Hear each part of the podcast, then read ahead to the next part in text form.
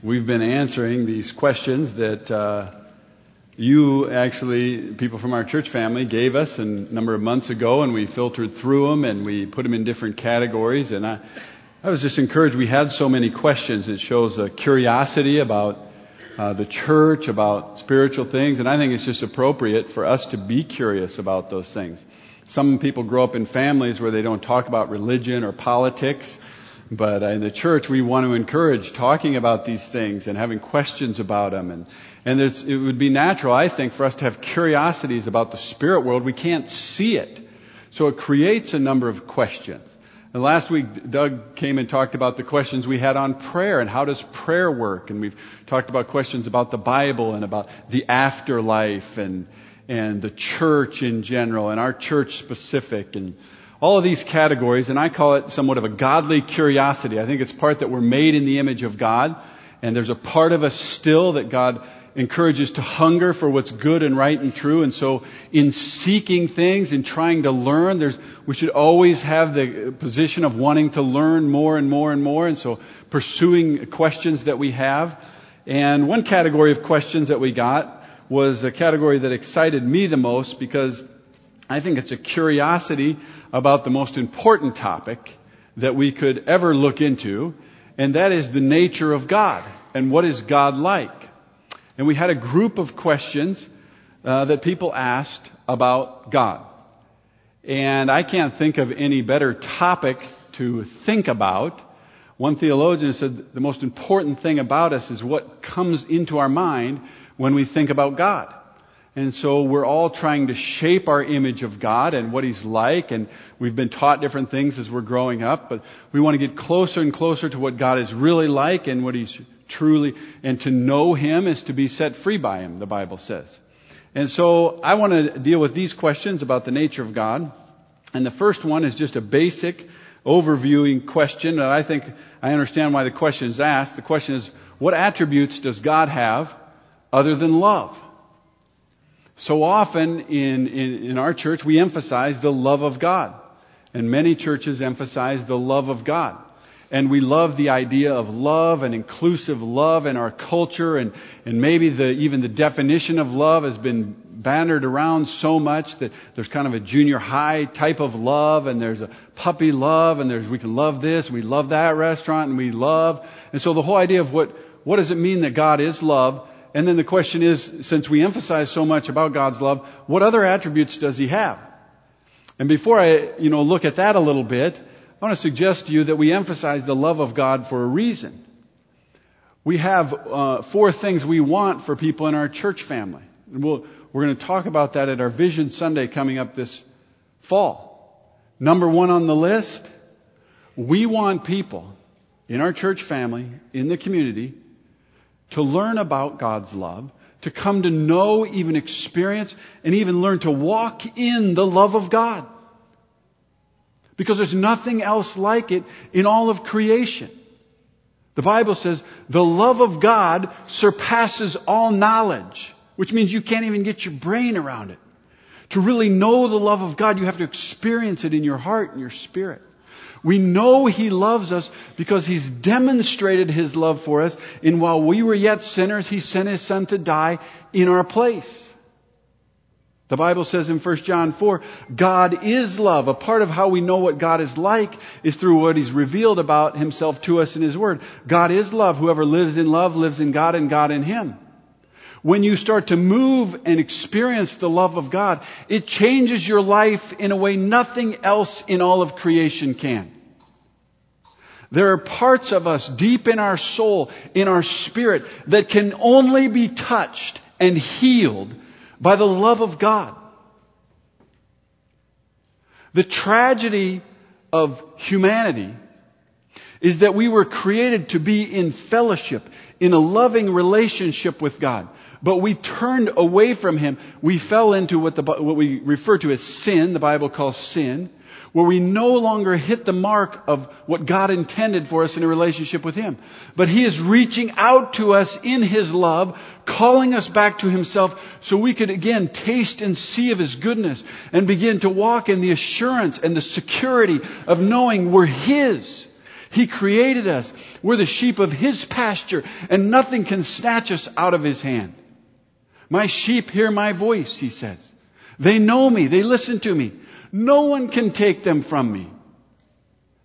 Paul wrote this. He became convinced that nothing could separate him from the love of God. Nothing.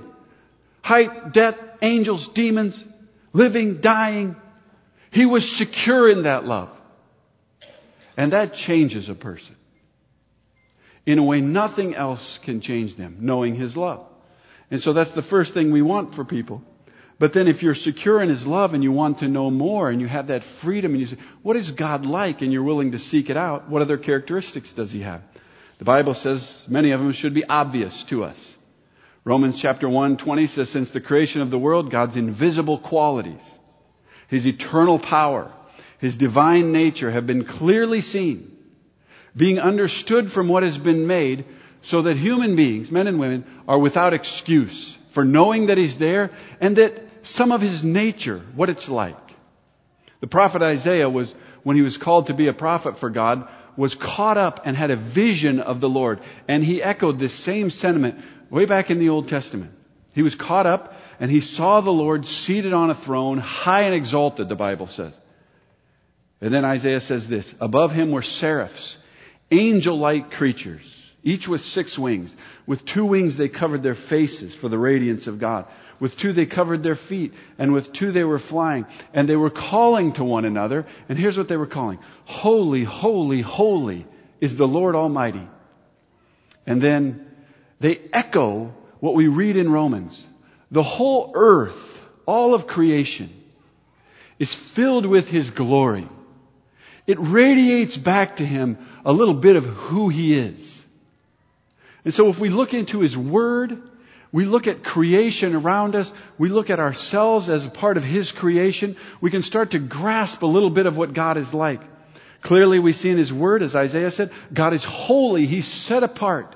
That word means set apart. There's nothing else like Him. Totally unique in and of Himself. He's holy.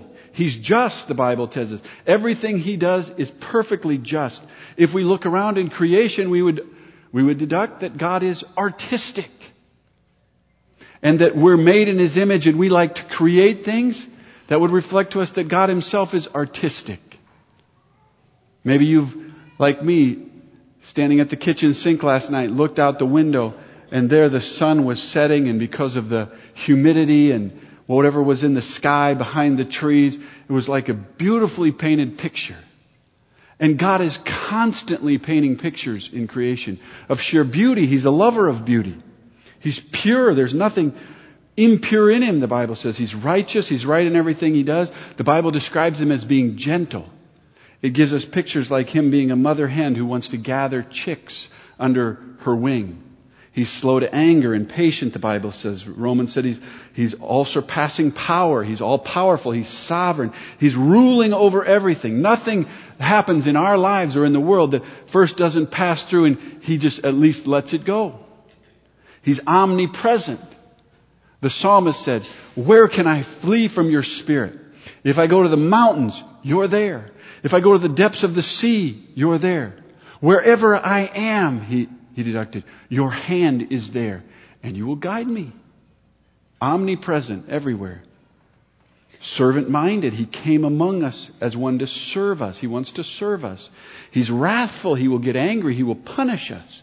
He's untrickable, the Bible says. He cannot be mocked or tricked. He sees everything. He exists in spirit form, the Bible tells us. So we must relate to Him or worship Him in spirit and only in truth because He's encompassed in truth. That's all He is.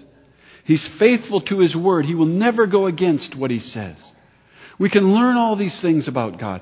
He is, to whatever degree He wants to reveal Himself to us, knowable by us. It's a part of what He created us for. Another question we had had to do with the jealousy of God. The Bible mentions in six different locations that God is a jealous God. And I think there's a question about this because when we think of jealousy, we, we, we think of sin. We think of being jealous about something as a, as a sinful response we have, something that is not of God.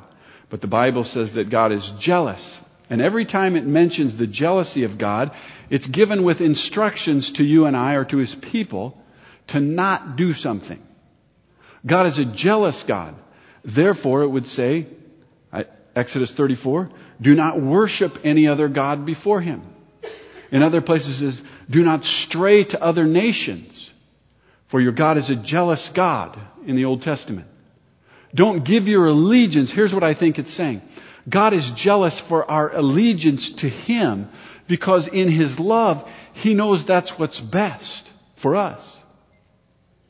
His jealousy flows out of His love, and it's a longing for us to stay with Him as the first priority in our lives. I think there's a healthy jealousy sometimes in human relationships. If my, well, when I was in high school, I had a girlfriend. And we had, you know, there's somewhat of a, when you have a girlfriend, there's somewhat of a like, you know, you, I'm with you, you're with me. And so when she came to me and said, I know, Tim, you're two years younger and this is my last chance as a senior to go to prom. So, and I had another senior guy ask me, so what I'd like to do is go to prom with him, but I still want to be your girlfriend. Well, I think I had like a legitimate jealousy of that time. Right? I want my wife to see me as her lover, her husband, in a sense, her best friend. But let's just say, now she's never done this, let's just say she meets some really handsome guy and she starts giving her attention to him. And she starts interacting with him more than me. I would think I would have a righteous jealousy of what was happening there. Now closely tied to God's jealousy will come His anger.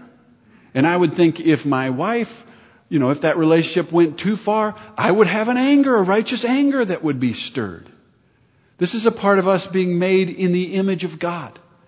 I think that's what it means that He's a jealous God. He, he longs for us to give our full allegiance first and foremost to Him. Now the next two questions about the character of God, when you see all of those things that have been revealed, and there's so many more we can learn about God. There's two questions that came that I just started rattling around in my brain that I really appreciated. Question three and four. First one is this. Does God have a sense of humor? Great question. For many years I struggled with this question myself. Spirituality in church seems so serious. And so it should be. We understand from reading the Bible, it's a life or death, eternal matter. Living God's ways have a huge effect on how our lives work and pain and hurt in the world. Very serious. So, does God have a sense of humor? And then this question. I know that humor is displayed by our teaching team all the time. Is this a sin? Does it miss what God intends? Is it a sin to have a sense of humor since we never hear of God or Jesus having one? Okay, that's, they're assuming when we don't very often hear of God or Jesus having one. Do you ever have this question? I mean, in some homes we don't talk about religion because it's serious and it's conflicting. In many churches, to misbehave is to get the get the gong. I mean, I know the church I grew up in. I was coached as a child. What was appropriate in the church setting. And goofing around and doing a funny. I mean, that wasn't a part of what was appropriate. You were supposed to sit upright. Pay attention. Don't fall asleep. That's hard sometimes for a kid. It was serious. I remember the first time I was in the church building after hours. My folks were at a Bible study and so we got to stay there, friend and I and my brother. And I had what was called a puddle jumper. It's a little stick with a propeller on the end and if you spin it, it'll fly off like a little helicopter. And I went in the sanctuary where it's supposed to be so serious and somber and I started flying that puddle jumper up to the ceiling. And there was a real part of me that wondered, was God going to punish me for having fun in his house? I didn't want any adults to know. It didn't help matters when I went to my friend's church, which was even more formal than our church. And we were going through the service and we'd done all these different things in the service and then it was time for communion. They passed communion around and they'd given so many rules about communion. I was so nervous. I didn't know. And, and I took one of the wafers and my friend leaned over to me and he said, when you put that in your mouth, he said, don't chew it. I said, why? You don't chew, he said, the body of Christ. Well, the last thing I was going to do is chew that wafer. So I remember absorbing that wafer in my mouth. One Christmas, we bought my dad a Christmas tie. Frosty the snowman. Had Frosty right there. And at the bottom of the tie had a little button you could push. And that button then played out in a very high pitch. Frosty the Snowman. Well, just to honor his children, my dad decided to wear that tie to church that night. Christmas Eve. And kids will be kids and they're going through the service and again it comes time for communion. And they're setting up communion up front. The music has stopped. It's dead silent. And I don't know which kid it was. But they reached over and they pinched that little button on my dad's tie. And echoing through this cathedral like church was Frosty the Snowman preparing people for communion. Our pew got to laughing so hard. And I got to be real honest with you. I felt like it was really wrong. I wondered if someone was going to ask us to leave. I had no sense that God Himself might be laughing with us. I had no sense. Does God have a sense of humor? Solomon wrote this. There's a time for everything. A season for every activity under heaven. A time to be born, a time to die, a time to plant, a time to uproot, a time to weep, and there's a time to laugh. We haven't always directly answered these questions, but I'm going to try to directly answer this with my opinion. My opinion. I'm going to give you my rationale. I think God is humorous. I've come to believe that He's the most humorous being in all of creation. The Bible says, Psalm chapter 2 verse 4, 5, 6. The one enthroned in heaven sits there and laughs. Part of our reward for eternity, Jesus said, or for those who weep now, blessed are you, because you will laugh. I think God is humorous because laughter really is intrinsically good for us. And anything that's good for us comes from God, the Bible tells us. James said, everything good we have comes down from the Father of heavenly lights. Science is proving what Solomon said, a cheerful heart or a joyful heart is good medicine. Do you know that when people laugh, the human growth hormone production in them goes up in some cases almost 70% of what it is normally. The human growth hormone is also known as the youth hormone. It keeps us young even physically. And so laughter has an anti-aging effect on us. It increases the natural killer cells in our body. So la- laughter strengthens our immune system. Don't you love it when you meet a person well advanced in years who's got a real sense of humor? and they've learned how to deal with the challenges of life with laughter. Just heard about a grandmother who was 100 years old. She went to the hospital. She was having some pains. So she got things checked out and she went in there and before she was done, her daughter called her. So what are they finding out, mom? Grandma said, well, we don't know yet, but they've ruled out pregnancy.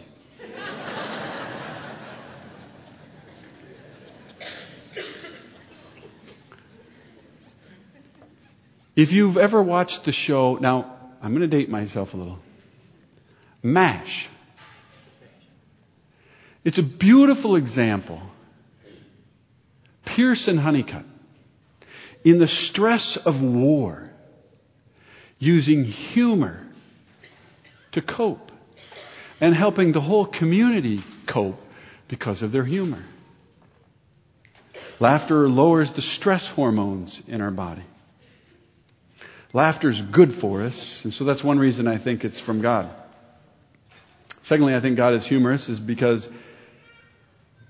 every so often He'll just do something that makes you laugh.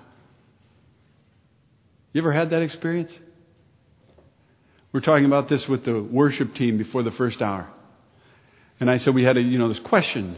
Someone's asked if humor is sinful or if God is humorous. And he started laughing right away. He said, have you ever looked at an aardvark? Or a duck-billed platypus? We had a mama cat on our farm. First litter ever. Cats have, I think, eight nipples. She had eight babies. These babies would bounce around in there. I can't tell you how many people came into the barn and just watched them pounce on each other. And you know how little baby kitties play? And just laughed. Something in creation you go to a zoo with a child and they see a giraffe. God just does some things to bring a smile to our face. In the Old Testament, Genesis chapter 16, 17, we read a story about a man named Abraham. And God had told Abraham he was going to be the father of many nations. He was going to have descendants as many as the stars in the sky or the sand on the seashore. But yet Abraham was getting near 100 years old, excuse me, and he'd had no children. So he was getting nervous and his wife Sarah was getting nervous, so they actually tried to have a baby through a maidservant and that wasn't right before God. And one day they were camping and Sarah was in a tent and Abraham was outside and three men came to them. We know uh, from reading the whole story that these three men are somehow the incarnation of God or angels. It says God was speaking to them. And God asked Abraham, where's your wife? He said, well, she's in the tent. And Abraham said, you know, can I help you? And they were hosting them and pretty soon God said to them, by this time next year, I'm going to visit you and your wife will have borne you a child. And the Bible says, being 99 years old, Abraham laughed. And Sarah laughed internally in the tent. God said to Abraham, why is Sarah laughing? Sarah lied. I'm not laughing. And then God said to them, is anything too hard for the Lord? One year later, Sarah would say this, Genesis 21. God has brought me laughter and everyone who hears about this will laugh with me. And she added, who would have said to Abraham that Sarah would nurse children? Yet I've borne him a son in his old age. The writer of Hebrews, just with a little satire, said, Abraham was given a son when he was as good as dead. They named him Isaac, which means laughter. Has God ever done anything in your life that's so preposterous that you just have to laugh? He's done numerous things for me. And I look back on him and I just laugh. When I, my wife and I were dating and I invited her to marry me, I was living in a the nicest word I can think of is a musty old basement.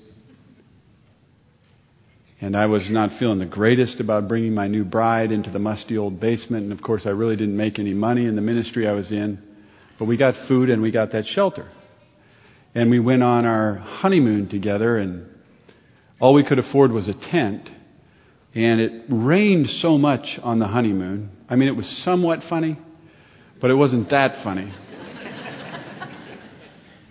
it would rain so much, we had to check into a hotel and spend some of the money we did have, and we, of course, couldn't afford a very good hotel, so this was musty at best as well. And then when we got back to the ministry I worked with, the camp setting, the camp director called us in his office, and he said, you know, something happened while you were gone. The city came and rezoned one of our homes on the camp property, and they made it a single family dwelling. And now that you're married, you're the only family we have on staff. So we were wondering if you wanted to move into this home. I didn't know then, but actually, people who attend our church family here own the home. And I said, well, sounds good. and my wife and I moved into, this is when God does something that just makes you laugh. I was there two weeks ago to this camp.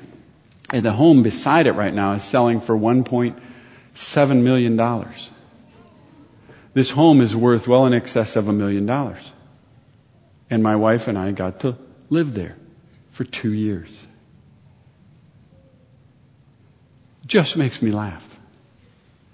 Now God, he says, without faith you cannot please God. Anyone who comes to God must believe that he is God and that he rewards those who seek him. Who knows how He rewards us? But I have no doubt that God was saying to me then, it's okay, Tim. Just keep trusting me. And maybe you can even laugh. He does things sometimes that just make us laugh. Abraham is our father. And it didn't start till he was a hundred. I think God is humorous because laughter is good for us. He does things that make us laugh.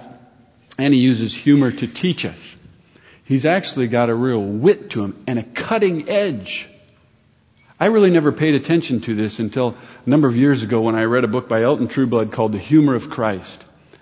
And when you look at Christ's teaching from a humorous point of view, you see it many places. Matthew chapter 6, he goes on about not worrying and such. And then he ends it with kind of a humorous punch and irony. He says, why would you borrow trouble from tomorrow? Why worry about tomorrow when today has enough trouble of its own? And in using a little wit, he communicates things. Great communicators know how to. My mom loved the sound of music. One of the songs in The Sound of Music, I believe it's in The Sound of Music. She would sing it all the time. A spoonful of sugar helps the medicine go down. One time I was with my wife at a conference and there was a funny speaker, but boy, he packed a punch. And so I went to him after and said, you're so good with humor. So why do you use so much humor? He said, it's like an anesthetic. When people are laughing, you can get the IV in. Jesus does this. Think of him with some carpenters, and a carpenter's whining about his boss. Jesus knows all about this carpenter. He knows that he's not being faithful to his wife, or that he's whatever. And the carpenter's whining away, and so Jesus wants to shape him up a little. Maybe he'd just use a little wit and say, Why do you worry about the speck of sawdust in your boss's eye? And you're not thinking about the two by four in your own. There's a little humor there. Do you see the buddies around him laughing? They know. Jesus mocked the Pharisees. If you were around the Pharisees and you saw their religious tenure and all their prompt circumstance and everything they did, and Jesus would just jab them. You Pharisees. Think of, you think people would chuckle a little under their breath when he said to the Pharisees, You Pharisees, you're like whitewashed tombs. You're all clean on the outside. But inside, really, you're spiritually dead. He was making a point, but he cushioned it with a picture that was kind of humorous. There's all kinds of wit and irony in Christ's teaching. Solomon used it. Exaggeration. It's better to live on a corner of a roof. He's making a point. It's better to live in the attic than with a, most of you know it, nagging wife. Funny, it makes you chuckle a little. Unless you're that guy or that girl, which we all are sometimes. The sluggard, Solomon said, when it's time to work, says, there's a lion outside. We can't go out there. It's humor. Elton Trueblood says, we ought to consider ourselves as the Pharisees. Except they reacted wrong to Christ's mocking. I've been thinking about something about our culture. We don't like humor and mocking. Maybe we should grow up a little and be able to tease each other and poke at each other and laugh about it a little more instead of trying to act like we're all just doing right and it's appropriate and don't tell me what to do. When I went into counseling in college, every lecture was started with the same theme. I would say, of all the things you learn here, there's three things I want you to know for sure. The first thing is this. This is people who are struggling with mental illness, stuff you can't imagine. I'm there with depression, acute anxiety. People are concerned, they're emotionally hurting, they're in pain, and he would say, three things I want you to know. First of all, I want you to know this. You're far worse than you think you are. You're worse than you think. You're worse than you even know. Second of all, God wants you to know this as well. The whole world and everything in it is far more messed up than you can even imagine. It's true. Sin has corrupted everything. And then he'd say this third thing.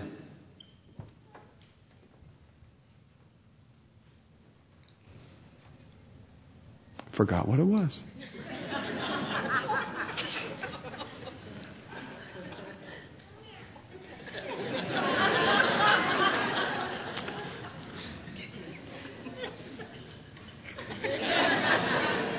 If you now move in faith in what's right, God will bless your efforts. He'll do something with it. So keep moving and keep working. And then his final thing was this. Knowing that you're worse than you thought, the world is worse than you thought, but God is going to care for you along the way. He would always slide this in. So then, lighten up a little. This was all the people in the mental hospital. Lighten up a little.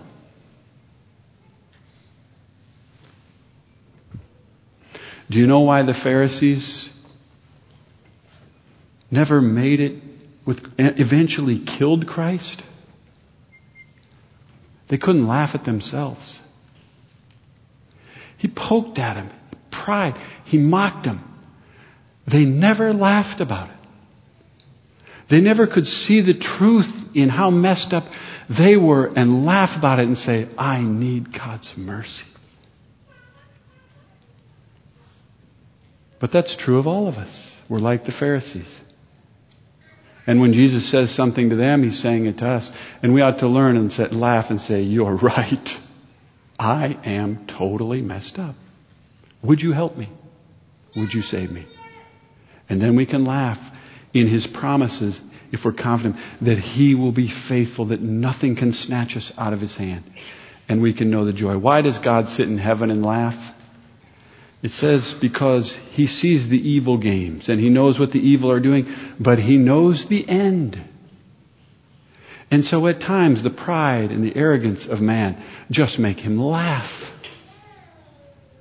We could maybe laugh with Him by faith the deeper we get into the assurance of His promises in our life. I hope you'll agree with me that maybe God has a sense of humor and we could all use a little bit more of it in our lives. Let's pray together. Father, I thank you for this time. I thank you for these questions. And I thank you for leading me on this journey uh, to know more of your joy and maybe more of some of what's at the heart of you and how you use and created humor and wit Help us see this more clearly, that we could have more joy this side of heaven. And when we're in those times of weeping and hurting and heartache, help us remember the promise that you have said when we're your people. In due time, we will laugh. In Jesus' name, amen.